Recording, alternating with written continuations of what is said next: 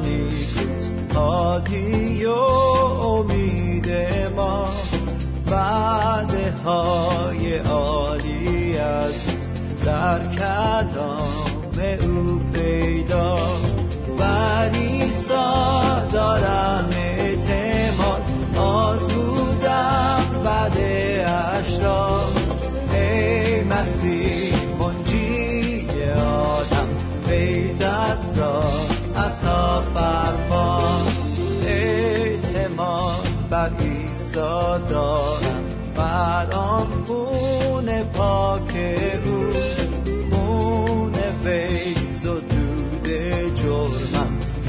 זה פייז אורה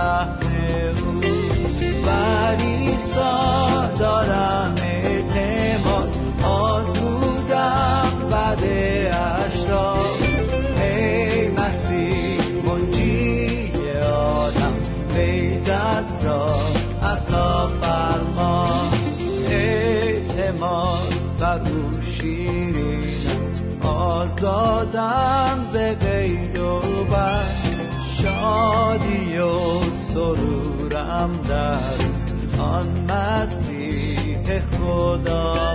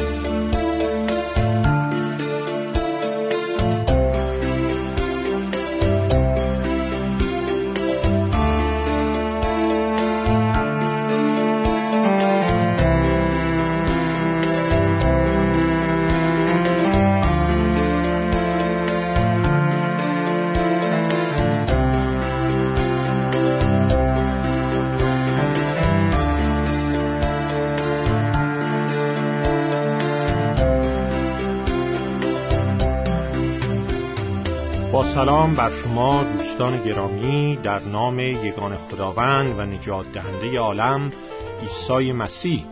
او که فروغ جلال خدا و مظهر کامل وجود خداست. او که کلام خدا انجیل مقدس به ما می‌فرماید در زیر آسمان هیچ نامی جز نام عیسی به انسان عطا نشده تا به وسیله آن نجات یابیم. نجات از غضب خدا بر گناهانمان نجات از اسارت گناه و عذاب ابدی در دریاچه آتش. ما در سری مطالعاتمون از کلام خدا انجیل مقدس در مورد مبحث این که چرا تمامی انسانها در حضور خدای قدوس خدای راستین یعنی خدای کتاب مقدس گناهکار و مجرم هستند داشتیم مطالعه می کردیم در این سری مطالعات از رومیان فصل سوم آیات یک تا آخر 20 را در نظر گرفته بودیم. به منزله فقط یک مروری کوتاه من خلاصه نکات اساسی روس اساسی مطالعات گذشتمون خدمتتون عرض می کنم اما بهترین مرور این است که به خود کلام خدا بریم پس اجازه بدهید کتاب مقدس را باز بکنیم و اگر لطف کنید شما هم با کتاب های مقدستان با من دنبال بفرمایید ممنون می شدم کلام خدا را از رومیان فصل سوم آیات یک تا آخر بیست مطالعه می کنیم کلام خدا را بشنوید. پس برتری یهود چیست یا از ختنه چه فایده؟ بسیار از هر جهت اولان که به دیشان کلام خدا امانت داده شده است. زیرا که چه بگوییم اگر بعضی ایمان نداشتن آیا بی ایمانی ایشان امانت خدا را باطل می سازد؟ هاشا بلکه خدا راستگو باشد و هر انسان دروغگو چنان که مکتوب است تا اینکه در سخنان خود مصدق شوی و در داوری خود غالب آیی. لکن اگر ناراستی ما عدالت خدا را ثابت می کند چه گوییم؟ آیا خدا ظالم است؟ وقتی که غضب می نماید به طور انسان سخن می گویم هاشا در این صورت خدا چگونه عالم را داوری خواهد کرد؟ زیرا اگر به دروغ من راستی خدا برای جلال او افسون شود پس چرا بر من نیز چون گناهکار حکم شود؟ و چرا نگوییم چنانکه بعضی بر ما افترا می‌زنند و گمان می‌برند که ما چنین می‌گوییم؟ بدی بکنیم تا نیکویی حاصل شود. که قصاص ایشان به انصاف است. پس چه بگوییم؟ آیا برتری داریم؟ نه به هیچ وجه. زیرا پیش ادعا وارد آوردیم که یهود و یونانیان یهود و غیر یهودیان هر دو به گناه گرفتارند. چنانکه مکتوب است که کسی عادل نیست یکی هم نی. کسی فهیم نیست کسی طالب خدا نیست. همه گمراه جمعیاً باطل گردیدن نیکوکاری نیست یکی هم نی. گلوی ایشان گور گشاده است و به زبانهای خود فریب می‌دهند. زهر مار در زیر لب ایشان است و دهان ایشان پر از لعنت و تلخی است پایهای ایشان برای خون ریختن شتابان است. هلاکت و پریشانی در طریقهای ایشان است و طریق سلامتی را ندانستند. خدا ترسی در چشمانشان نیست. الان آگاه هستیم که آنچه شریعت می‌گوید به اهل شریعت خطاب می کند تا هر دهانی بسته شود و تمام عالم زیر قصاص خدا آیند. از آنجا که به اعمال شریعت هیچ بشری در حضور او عادل شمرده نمی شود چون که از شریعت دانستن گناه است. خدا را شکر برای کلامش باشد که خداوند کلامش رو بر جانهای ما مبارک فرماید. ما در این سری مطالعات در مورد مبحث اینکه چرا تمامی انسانها در حضور خدای راستین مجرم و گناهکارن این نکات را در نظر گرفتیم. دیدیم که این آیات رومیان سه یک تا آخر بیست را می شود بدین صورت بخش بندی کرد تقسیم بندی کرد. آیات یک تا آخر هشت مقدماتی هستند برای رفع سوء تفاهمات در مورد وعده های خدا وفاداری و امانت خدا.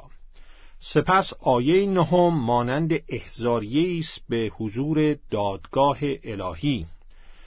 بعد در آیات ده تا آخر 17 خدا چون قاضی جهان داور جهان کیفرخواست خودش رو ادعانامه خودش رو بر علیه ما انسانها اعلام می‌کنه و تک تک دانه به دانه گناهان ما را بر ما ذکر می‌کنه و دلایل آنها را هم میآورد. سپس در آیه هجدهم نیت اصلی ما انسانها برملا و در آیات 19 تا آخر 20 حکم محکومیت خدا بر ما انسانها انسانهایی که جدا از عیسی مسیح هستیم اعلام می شود ما رسیده بودیم تا قسمت حکم کیفرخاص ادعانامه خدا بر علیه ما آیات ده تا آخر 17 گفتیم که این بخش کیفرخواست خدا یا شرح اتهاماتی که خدا بر ما وارد می آورد را هم می شود به سه زیربخش تقسیم کرد. زیربخش اول آیات ده تا آخر دوازده هستند که در مورد شخصیت درونی فرد بدون مسیح است. زیربخش دوم آیات سیزده تا آخر چارده هستند که در مورد گفتار شخص بدون مسیح است. و زیربخش سوم آیات پانزده تا آخر هیوده هم هستند در مورد رفتار شخص بدون مسیح. ببینید در اینجا کلام خدا درون انسان گفتار رفتار انسان را کاملا زیر بررسی دقیق الهی قرار میده و گناهان ما را در هر سه مورد در هر سه بود وجودمان برملا می‌کند. ما در سری مطالعاتمان به زیربخش دوم یعنی آیات 13 تا آخر 14 اتهاماتی که خدا در مورد گفتار شخص بدون عیسی مسیح وارد می آورد رسیده بودیم. اما به منزله مرور بگذارید قسمت شخصیت شخص بدون مسیح اتهامات. گناهانی که خدا در اون رابطه هم اعلام می کند رو یک مرور کوتاه لیستوار فقط یک مرور کوتاه بکنیم. در اون قسمت آیات ده تا آخر دوازده که راجع به شخصیت فرد بدون عیسی مسیح است کلام خدا را دوباره خدمتتان قرائت می کنم که میفرماید چنان که مکتوب است که کسی عادل نیست یکی هم نی کسی فهیم نیست کسی طالب خدا نیست همه گمراه و جمیعا باطل گردیدن نیکوکاری نیست یکی هم نی. و در این رابطه اتهامات زیر را خدا بر ما وارد می کند انسان بدون مسیح نسل بشری که در عیسی مسیح تولد دوباره را ندارد به طور جهانی به طور کامل و کلی شریره. کسی کاملا نیک نیست آیه دهم.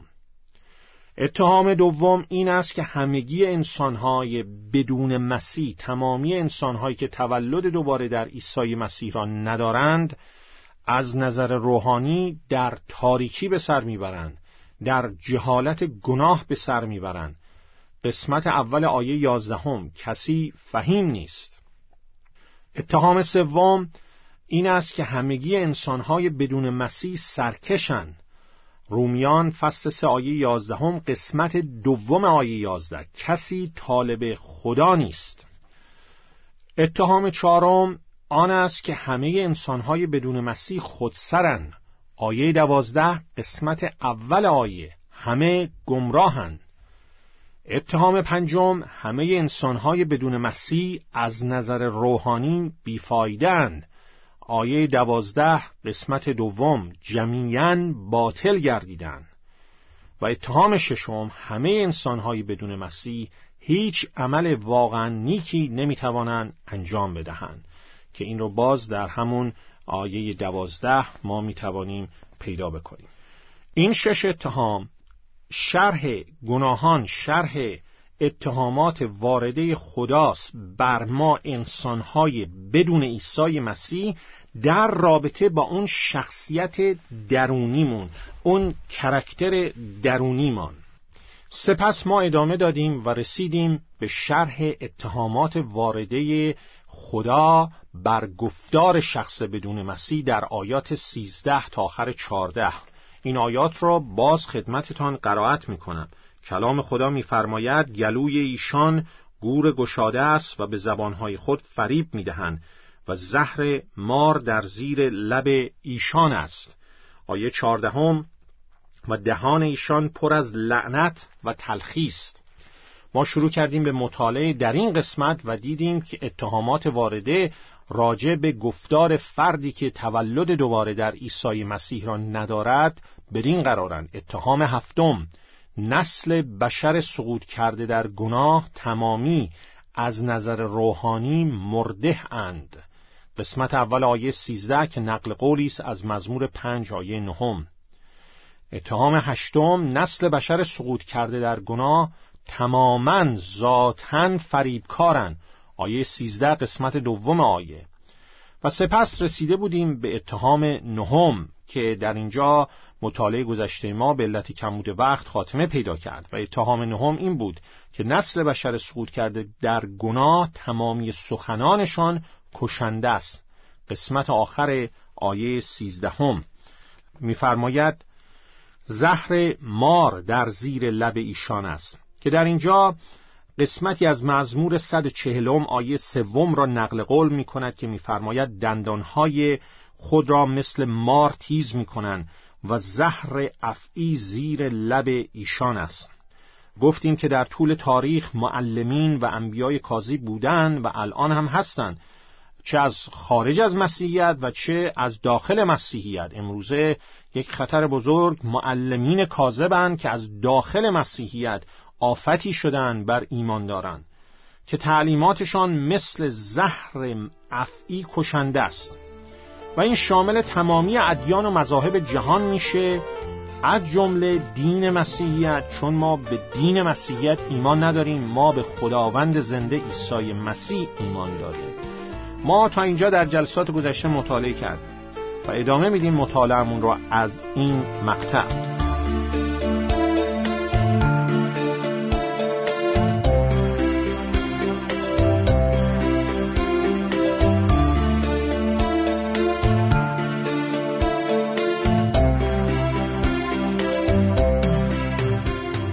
حتی کسانی که متعلق به خداوند عیسی مسیح هستند می توانند اگر مراقب نباشند در دام فریبکاری و ریاکاری بیفتند. به طور مثال داوود داوود نبی پادشاهی که خدا او را برای اسرائیل انتخاب کرد و کلام خدا می‌فرماید که دلش در پی خداوند بود.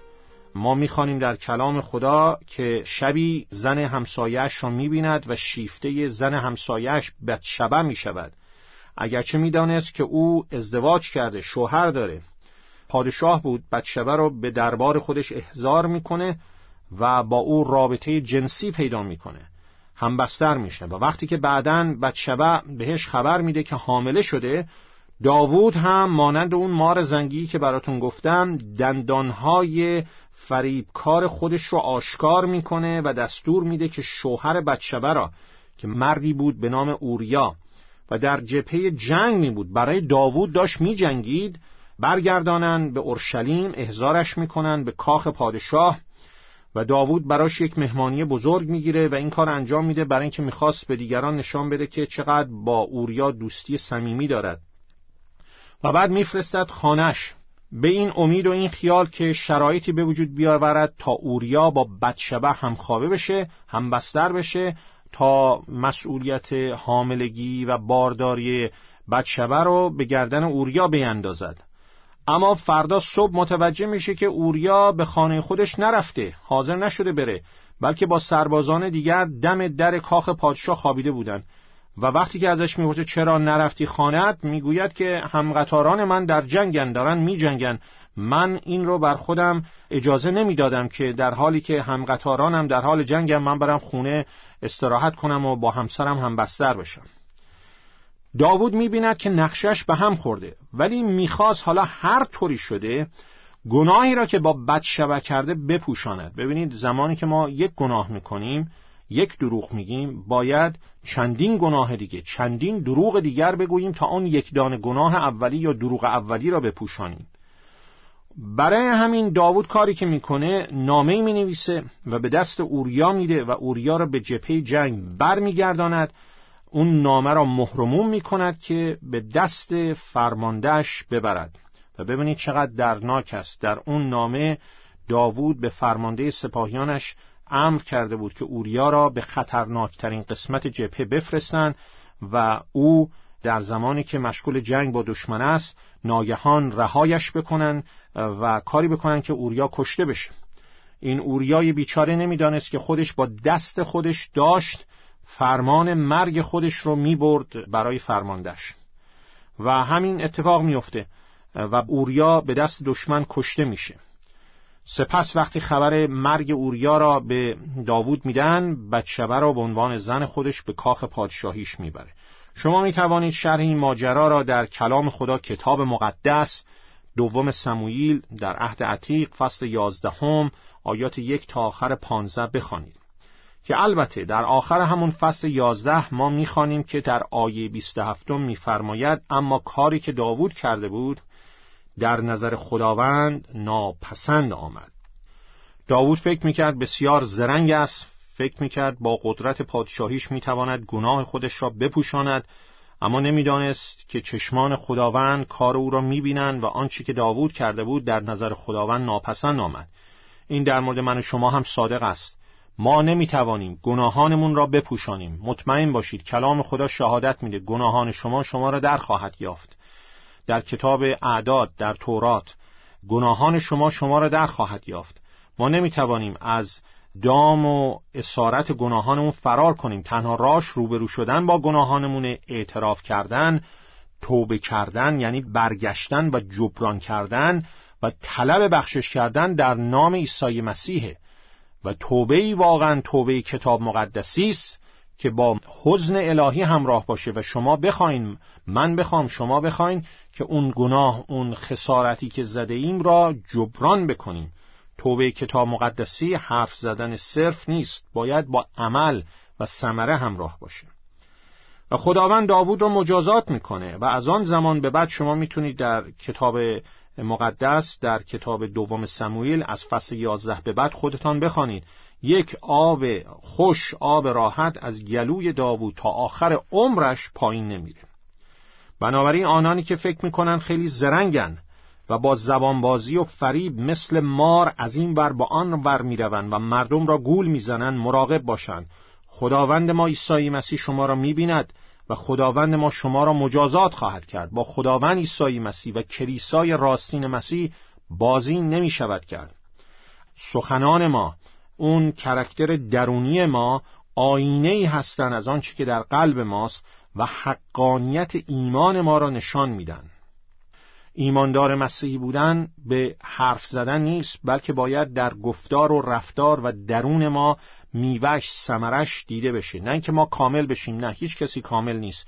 اما در جهت کاملیت باید رشد کنیم. اتهام دهم. اتهام دهمی که در رابطه با گفتار شخصی که تولد دوباره در مسیح را ندارد کلام خدا وارد می کند این است. تمامی نسل بشر که در گناه سقوط کردن دهانشان پر از لعنت و تلخیص. رومیان فصل 3 آیه 14 که در اینجا از مزمور ده آیه هفتم نقل قول می کند لعنت و تلخی صحبتهای انسانها را پر کرده. امروزه شما می توانید ببینید. و این کلمه لعنت در زبان یونانی مفهومی که دارد بدگویی کردن شدید است. بدترین ها را برای کسی خواستن. و این خواست را برملا کردن این خواستی که در دل اون هست را برملا می‌کنیم به وسیله افترا زدن تهمت زدن افتراها و تهمتهای بیجا به کسی بستن از فردی انتقاد کردن انتقادهای نادرست. انتقاد کردن چیز بدی نیست بسیار چیز خوبی است. باعث رشد ما میشه. انتقاد در یک جامعه باعث رشد اون جامعه میشه. اما منظور در اینجا تهمت و افتراس انتقادهای بیپای و اساسه تلخی. کلمه تلخی که در زبان یونانی به کار رفته منظورش تلخ مزه بودن نیست بلکه تلخی احساسات خسمانه است. دشمنی علنی بر علیه کسی است. یعنی اگر کسی که توسط روح خدا و کلام خدا نسبت به گناهانش ملزم نشده توبه نکرده حقیقتا زندگی خودش رو به عیسی مسیح به عنوان خداوند و نجات دهندش نسپرده در مسیح مبدل نشده است و زبانش گفتارش خصوصیاتی رو دارن که تا الان مطالعه کردیم. بنابراین عکسش هم درسته. اگر این خصوصیات در گفتار ما وجود داره ما نمی‌تونیم ایماندار مسیحی باشیم. ما نمی‌تونیم تولد دوباره در مسیح را داشته باشیم و دهانمان پر از دروغ و ریا و تلخی و بدگویی و تهمت زدن و افترا زدن به دیگران باشد. باید خودمون رو بسنجیم. ببینیم که گفتار ما در مقابل آینه کلام خدا در کجا قرار می‌گیرد. پس تاکنون ما دیدیم کیفرخواست خدا ادعانامه شرح اتهامات خدا را بر علیه انسانهایی که تولد دوباره در عیسی مسیح را ندارند. دیدیم این کیفرخواست رو در ارتباط با اون شخصیت درونی فرد بدون مسیح و در رابطه با گفتار فرد بدون مسیح. در مطالعه آینده می‌رسیم به قسمت رفتار شخص بدون مسیح از رومیان فصل 3 آیات 15 تا آخر 17 فقط در اینجا با این نکته می‌خوام خاتمه بدم. شاید اگرچه گفتار ما این خصوصیاتی رو داشته باشند که امروز در این مطالعه دیدیم. اما اگر شما صادقانه از گناهانتون توبه بکنید یعنی بخواید از اونها برگردید و جهت و مسیر زندگیتون رو عوض کنید و گناهانتون رو جبران کنید. و ایمانتان اعتمادتان برای رستگاری برای آمرزش فقط و فقط بر زندگانی مرگ مسیح بر صلیب و قیام مسیح از مردگان قرار دهید.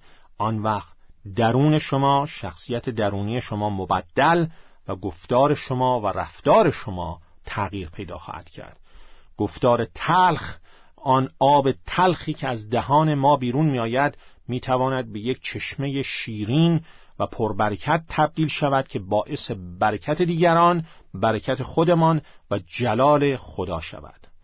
الان از گناهانتان توبه و به عیسی مسیح به عنوان یگان خداوند و نجات دهندتان ایمان آورید.